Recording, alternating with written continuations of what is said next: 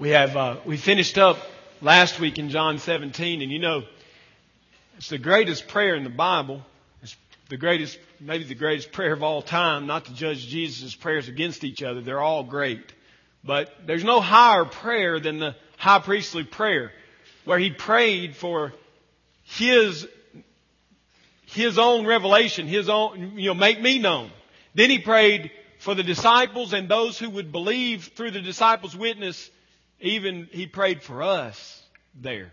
And last week we looked at the uh, conclusion being the marks, the identifiers of the church. And now we're moving into John 18. Now remember, John is not like the other gospels. The other gospels uh, really have a lot of commonality. They bring us, they bring the story in a similar way. John is dissimilar. He, his style is different. His prose is different. His uh, everything about the way he phrases things is different. He's very theological in his argument. He turns to theology and he uses theological terms. And he's very uh, methodical in presenting Christ or Jesus as the Christ. And John, because he is different, sheds a light on this event that's different than what Bruce read, and that's, that's why we have Bruce read the other account. We're actually way far more familiar with Matthew, Mark, and Luke's account than we are with John's account, mainly because there's three of them and one of John. But I believe John knew what they had written. He had read what they had written. And he was seeking to write under the inspiration of the Spirit of God a, diff- a little different picture of the account. It's the same story but he's just going to turn it a different way, like a diamond. Jesus is like a diamond. He's like a pearl of great price, isn't he? That's what he called himself in his parable. And the diamond, as you turn it, you see light differently as it goes through different facets of that diamond. John's turning the diamond for us. He says, you see what these other men wrote. They were eyewitnesses. Their account is true, but let me turn the diamond just a little. You see that? You see that difference? You see that glimmer?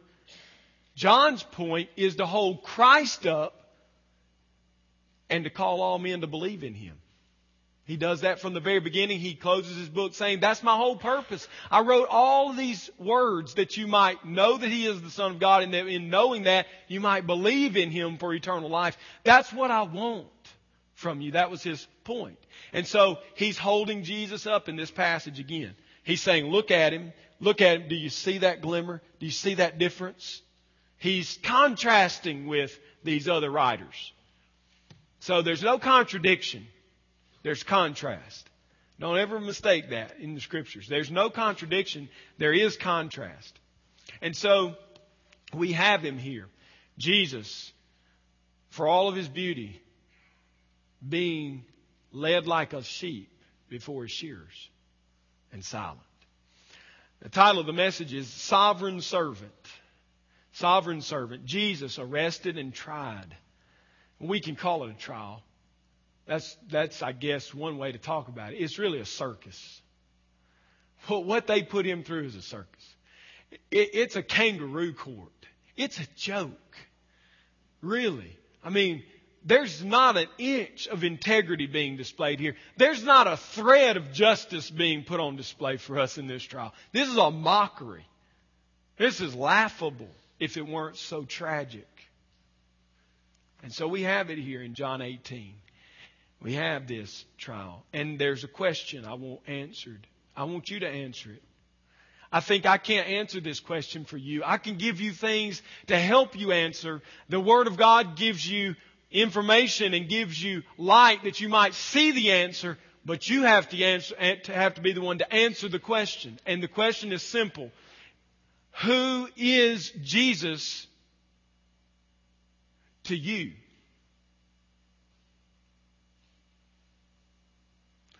Who is Jesus to you?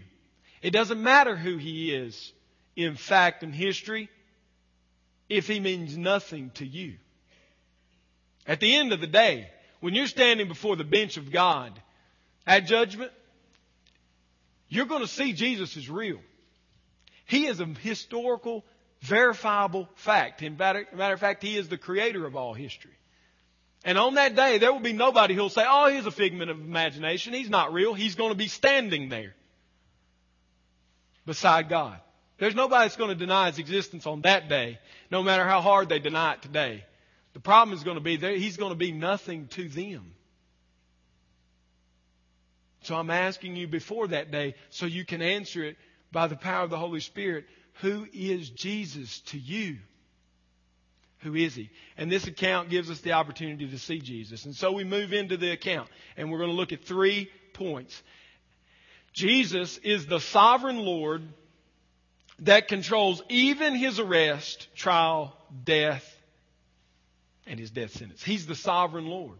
Now, if you wanted a simple outline, you could write down uh, three about John 18 through 19. Write down three words: Christ, circus, crucifixion.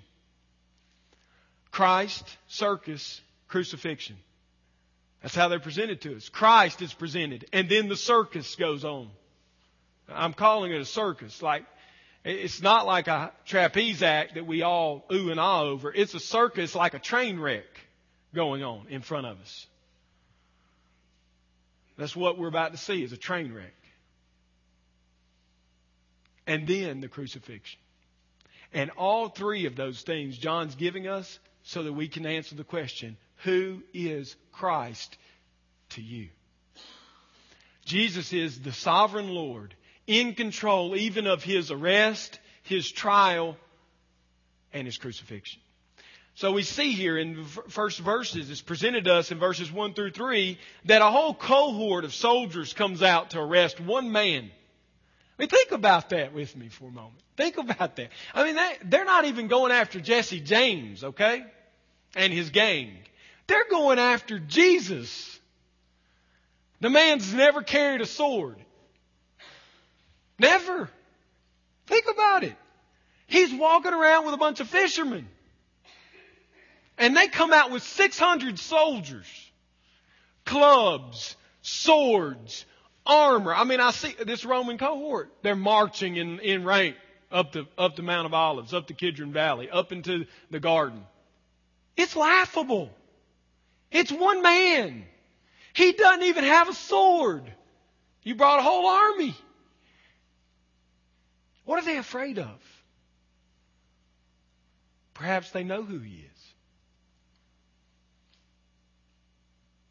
Perhaps they know who he is and they don't want you to know who he is. They're afraid of him because he's the sovereign Lord. He comes, they come up, maybe there's, I don't know, it says a cohort, 600 up to 600. It could have been less than that. Let's just make it less than that for argument's sake.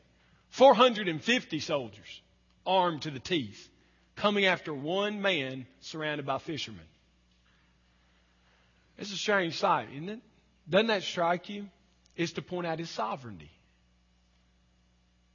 John is holding Christ up.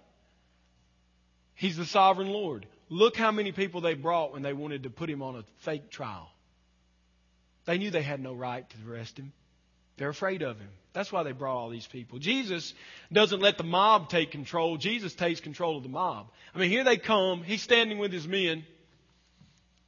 He's just been talking to them, Mark says, and Judas comes up, and it's dark. And there's lanterns and such, but it's dark. And there's got to be an identifying signal, but notice John doesn't even talk about that, does he? Look what it says. Judas have, having procured a band of soldiers and some, some officers from the chief priests and the Pharisees, went there with lanterns and torches and weapons, but there's nothing about the kiss on the cheek here because the emphasis is not Judas, the emphasis is Jesus. And he's in control. And so you can imagine the cohort up the mountain, Jesus standing with his men, he gets done telling them, this is about to be the fulfillment of all things right here. We're about to see it now. He turns around and here they come, Judas in the front. Judas steps forward, and before he can even kiss Jesus, or as he's kissing Jesus, Jesus asks a simple question. He takes charge. He is the sovereign Lord. Look what he asks here. This mob of people. He says, Whom do you seek? That's a simple question, isn't it? Who are you looking for? I think he's asking you the same question. Let's just boil it all down. You're a lost man, woman, child in this place today. Jesus is saying, Whom are you looking for? Whom are you seeking? You seeking me? I'm here. I'm not hidden. I'm visible. I'm a diamond. I stand out among the crowd. I'm not hiding myself from you. You look for me, you find me. Jesus doesn't run for cover. Jesus doesn't defend himself. He stands out from the crowd.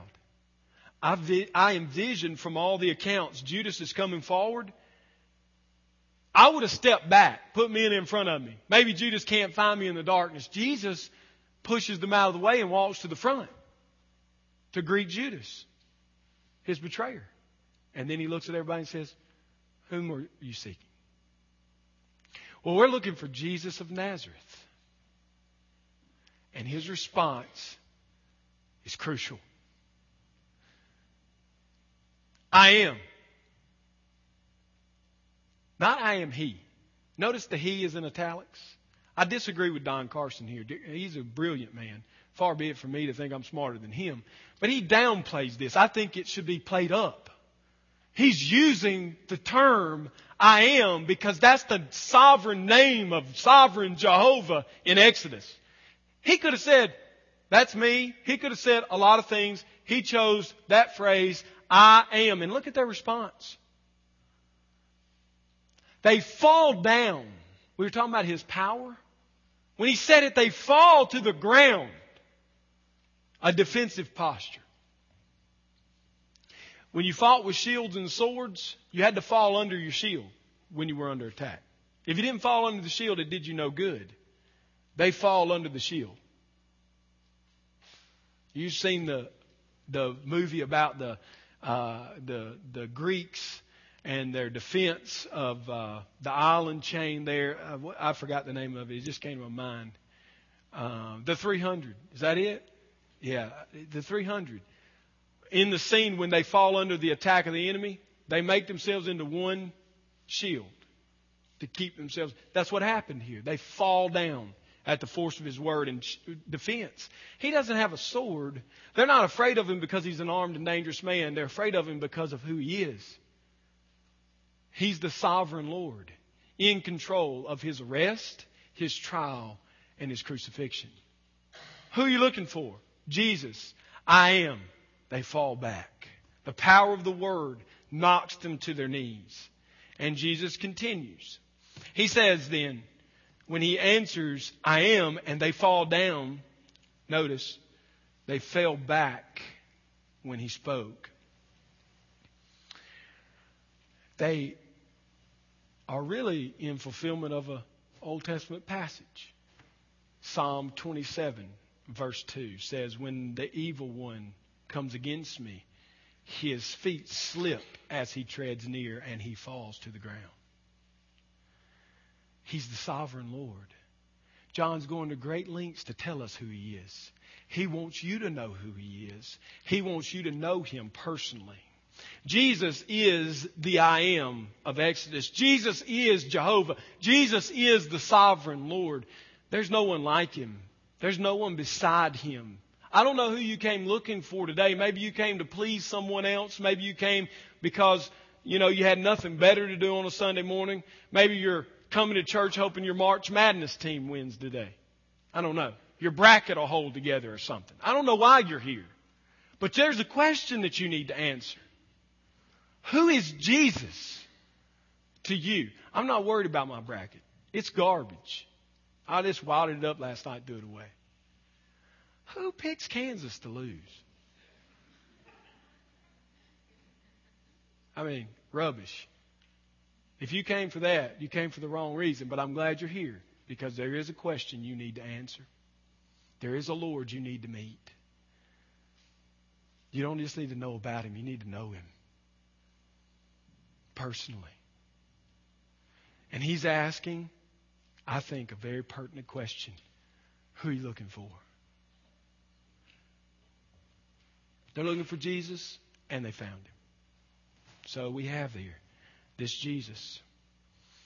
But then there's this paragraph here, this end of the story, that grabs me in verse 9. He, he said, Let these people go. If you're looking for me, look, you, you can have me, but let these others go because he doesn't want not one word of the prophecies to be unfulfilled. He's keeping them to the very end. He doesn't want them taken with him. He wants to go alone. He must go alone. And then he says, Simon Peter, John says, Simon Peter having a sword, which is interesting to me. He's been in the upper room. Tell me these guys didn't know what was coming. He's been in the upper room with his friends, hearing the greatest teaching ever on the planet, hearing the greatest prayer ever on the planet, falling asleep because it's late at night, and dude's packing a sword. I think he might have hung around Simon the Zealot a little long around the campfire. The problem with the Jews, the problem with the disciples, they're looking for a physical kingdom. And they want to usher it in. It's time. You know? Hey, he sees them fall back on the fence. Jesus has said who he is, and, G- and Peter says, It's time to go. Out comes the sword, lopping the ear off of the high priest's servant, Malchus. And Jesus then says to him, Put your sword away. Put your sword away. Shall I not drink the cup? These are the words that sting me about who he is. Shall I not drink the cup which the Father has given me? What is that about? I think it's captured in Anne Cousins' hymn when she says, O Christ, what burdens bowed thy head. Our Lord, load was laid on thee. Thou stood in the sinner's stead, didst bear all ill for me. A victim led, thy blood was shed, now there's no load for me. Death and the curse were in our cup. Death and the curse were in our cup. He said, Shall I not drink the cup which my Father's given me? That was your cup. That was my cup. That was the cup of God's wrath. Jesus looks at Peter, put your sword away, man. I've got to drink your cup. Shall I not drink it, Peter? Do you want to go that way? I must die in your place. The death and the curse were in our cup, O Christ. 'twas full for thee. But thou hast drained the last dark drop. Tis empty now for me. That bitter cup, love drank it up. Now blessings are given to me. Jehovah lifted up his rod. O Christ, it fell on thee. Thou wast sore stricken of thy God. There's not one stroke for me. Thy tears, thy blood beneath it flowed. Thy bruising healeth me. Peter, in defense of his Lord, believing the kingdom is here and it's a physical kingdom, he didn't understand it was a spiritual kingdom. He had missed the Old Testament. It's like many missed the Old Testament. He was looking for a kingdom on the earth. Jesus said, My kingdom, he's going to tell Pilate, my kingdom is not of this world. If it were, I would have took up swords with my fellow followers and we would have taken it by force. It's not about this world. It's about the eternal kingdom. Peter, though, pulls the sword under his cloak. He's not lopping a man's ear off. He's trying to cut a man's head off. It's time to bring the kingdom in. And Jesus' reply is so gentle as he's picking up the ear and putting it back on the head of Malchus, he says, Peter, put your sword up, son. The cup of God's wrath has been given to me. Shall I not drink it? At the Passover, the cup of God's wrath was present. And they were looking to let the Christ in that he might drink it and that he might lift the cup of redemption to the King of Kings.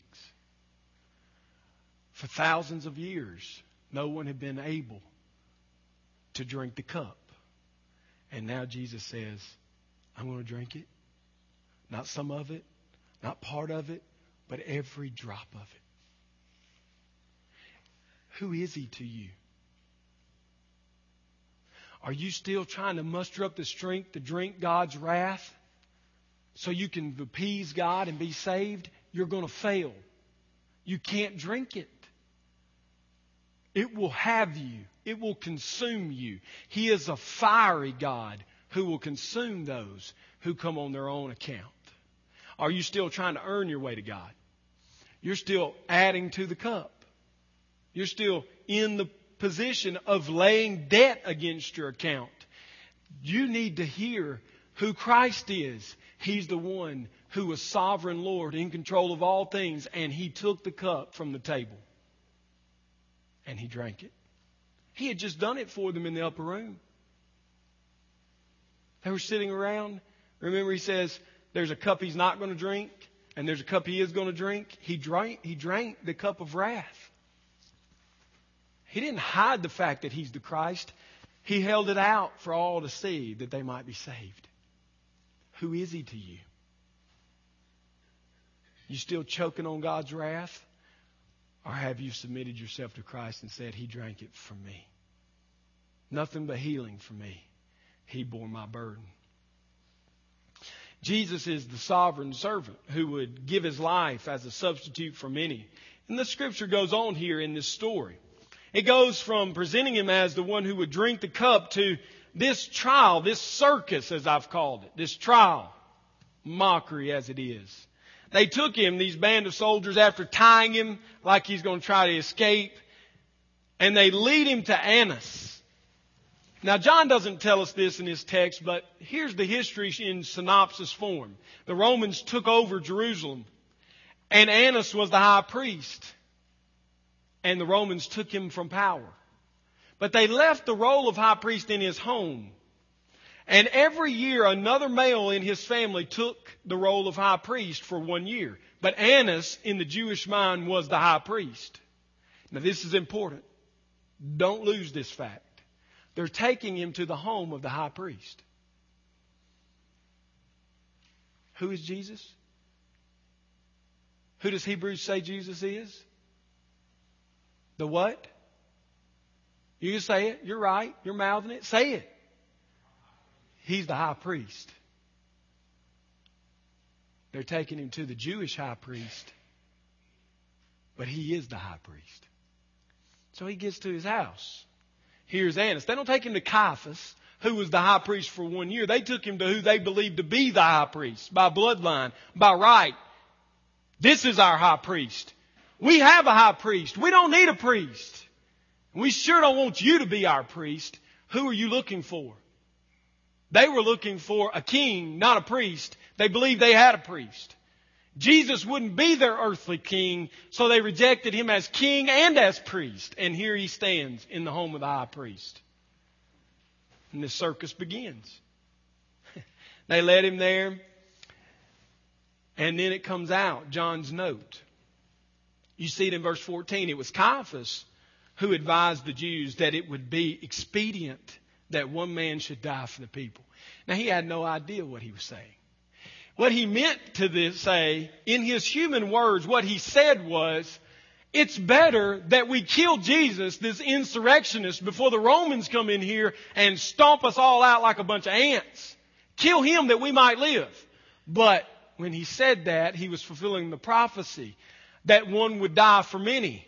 He was prophesying what Jesus would do, what kind of death he would die by. That's what John 12 tells us. It was actually prophecy. God was speaking through a lost man to tell them who Jesus is. Who is Jesus to you? Is he the sovereign Lord? Is he your high priest?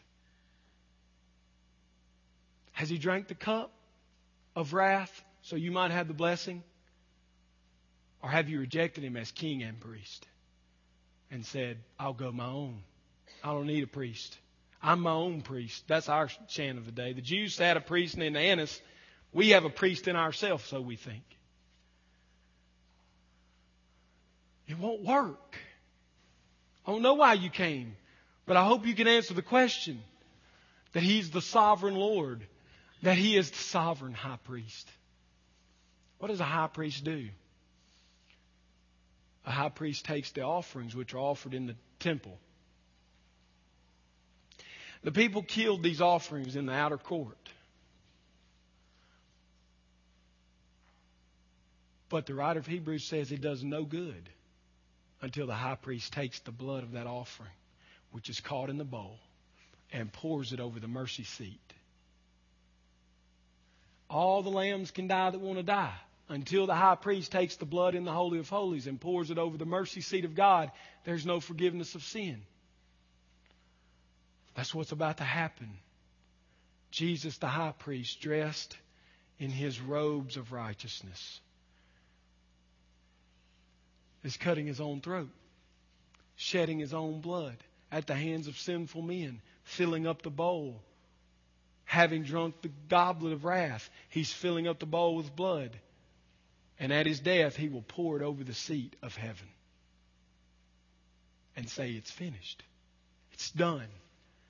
There's no more need for a sacrifice. Why don't we have an earthly temple? Because we have a heavenly temple. It's Jesus. Why don't we have a priest? Because we have Jesus, the high priest. Why don't we have a king? Because he is our king. Who is Jesus to you? Just some historical figure? Just some religious leader? Just a good man, a moral person, a philosopher? He's not any of those things. He's the king of kings. He's the Lord of lords. If you don't accept him that way, you have rejected him. You can't have him as a good man. You can't have him as a prophet. You can't have him as a priest only. He's got to be a king, a prophet, and a priest, or he's nothing to you. Who is he to you? Answer the question. Please answer the question today. Don't wait. Don't linger. Caiaphas had prophesied that Christ would be the substitution for the people. And he is. I was uh, in the mode of disciplining Hannah Grace one night. She was about four or five, and this was several spankings in her life. And it didn't seem to be making a point with her. I had read in a Puritan journal of teaching substitution to children. She had done something. I don't even remember what she had done. She had disregarded something her mother said. She had disrespected her, spoke back. I don't know. She had violated, she was in sin. We went to the room and I read the charge. She agreed to it. I'm guilty. And I said, Well, you deserve punishment. Three licks, tears.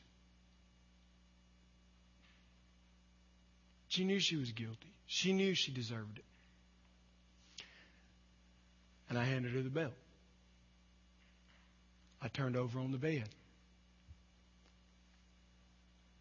I said, I'll take them. No.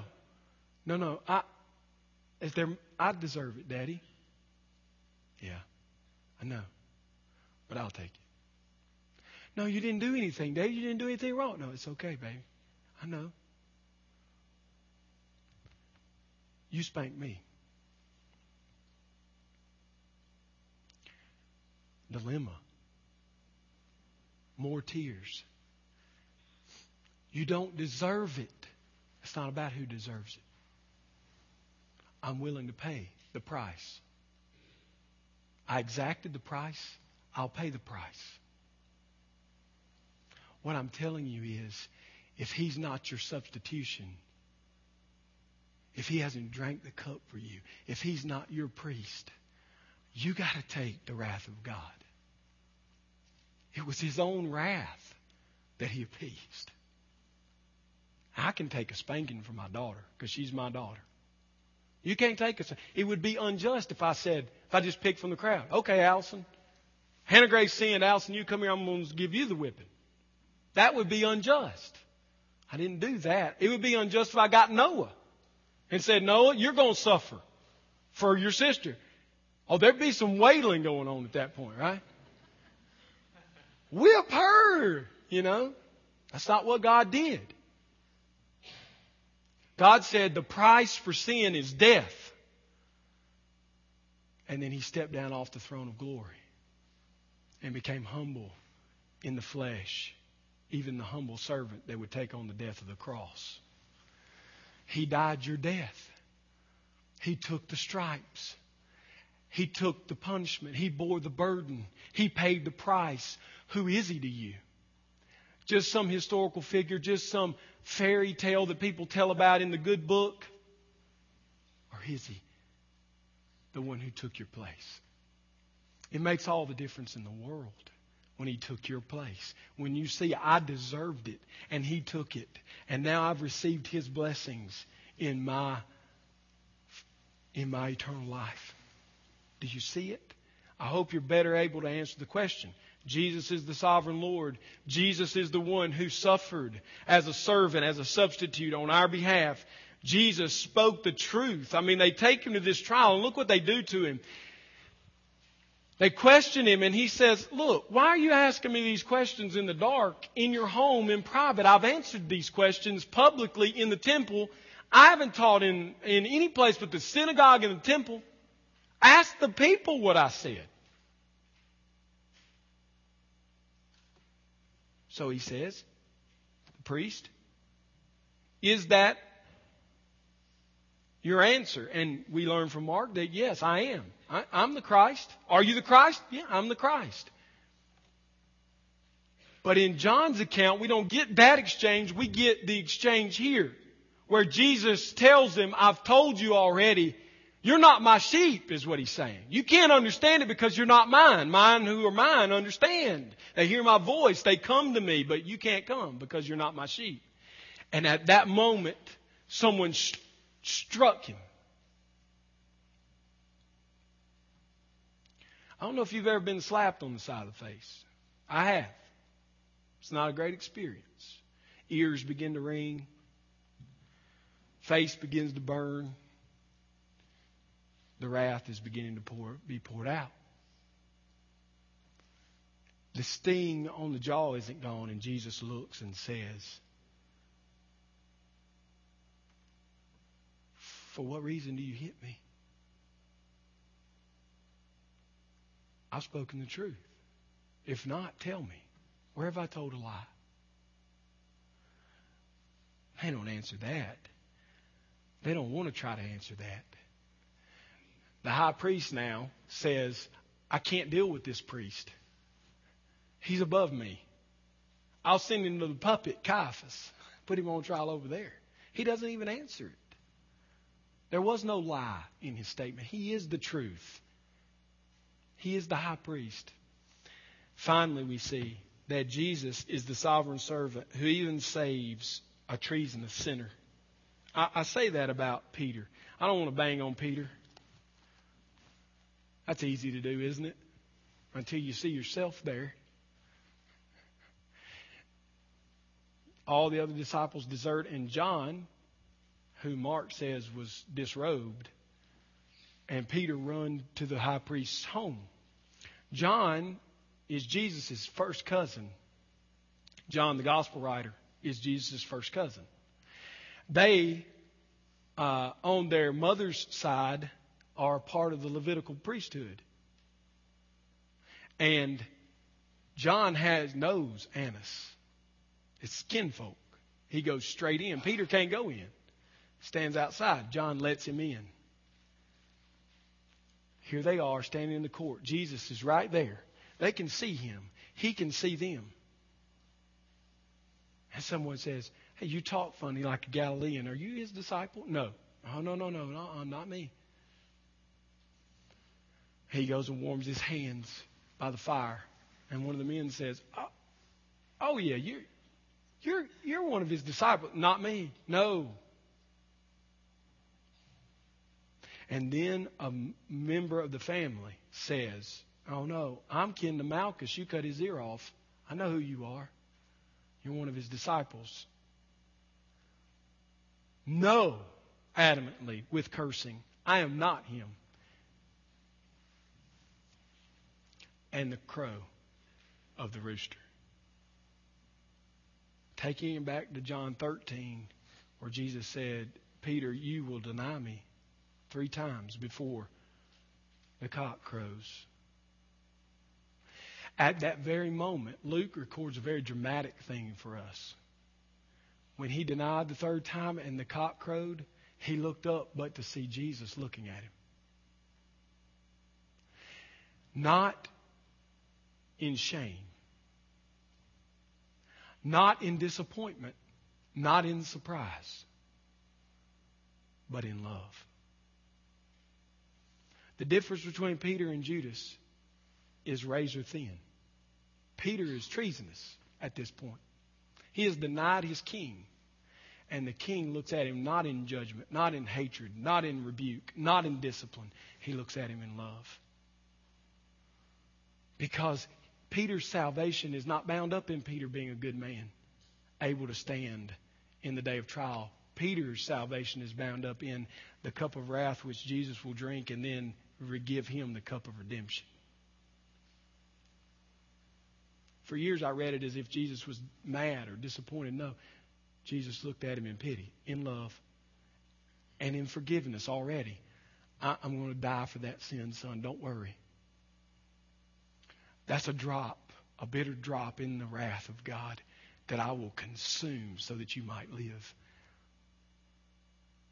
Peter runs away in horror of his sin.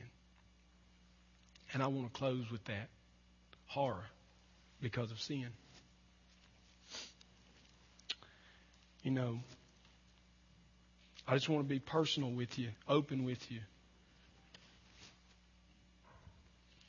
My testimony, I've told before, but my testimony is simple.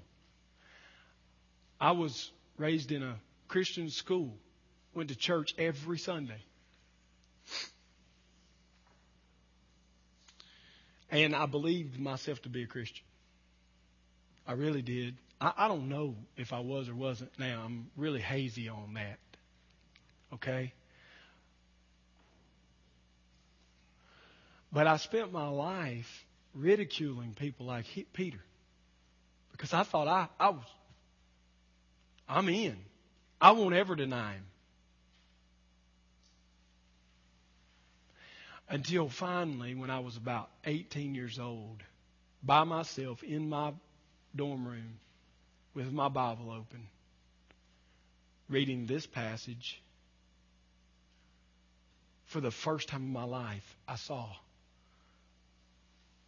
I'm Peter.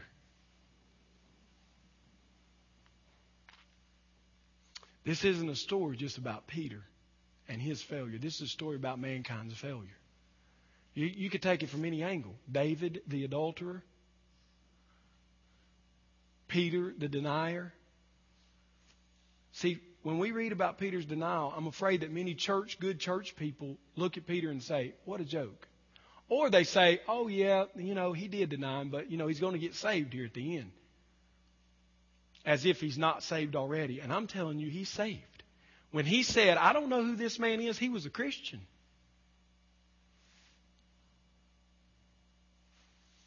And that's where it applies to you and me. Because who are you looking for? And who is Jesus to you? Peter would have said, He's my king. Peter would have said, He's my priest. Peter would have said, He's my prophet. Peter would have said, He's the Son of the living God. He already did it, didn't he? Peter is the elect. Peter is a Christian. And in the moment of testing, he failed. And some of you have failed in your moment of testing, you failed and it has sent you into a spiral. And you have said, I must not be a Christian. I don't know if I'm a Christian. I'm, I'm, I'm, I'm, and you're frantic about earning your salvation back or proving your salvation back. And what I'm trying to tell you today is, you can't. Because your salvation was not built on your ability to withstand temptation, nor was it built and solidified on the fact that you would announce him in front of mankind perfectly without failure, but it was built on what he did for you. So some of you have denied him in your Christian life and now you've lived inactive in service to him for years because you're guilty. And you say, I'm not worthy. And I'm saying to you, the loving eyes of Jesus are on your heart saying, I paid for that. I absorbed that. I owned it as mine. You're free. Some of you are, are more holy than God the way I was. You think you're better than even He is. I, I, he can forgive me, but I can't forgive me. And what I'm saying is repent even of that. Say, God, I am Peter. I have denied you, but Oh, my salvation is not on me, it's on you. It's on you. As I sat reading this passage this week, my mind was called back to that night in my dorm room. And I thank God that his eyes were of love, not of judgment. His eyes were filled with mercy, not condemnation. His eyes were filled with acceptance of a sinner as a friend, not live up to the standard so I can love you. Jesus Christ, who is he to you? Answer that question. Please answer that question in the affirmative. He is my sacrifice. He is my king. He is my priest. He is my temple. He is my all in all. I have nothing else but the blood of Christ. Nothing else but the blood of Christ. But I have the blood of Christ, and in that I have it all. Let's pray. Father, you poured yourself out.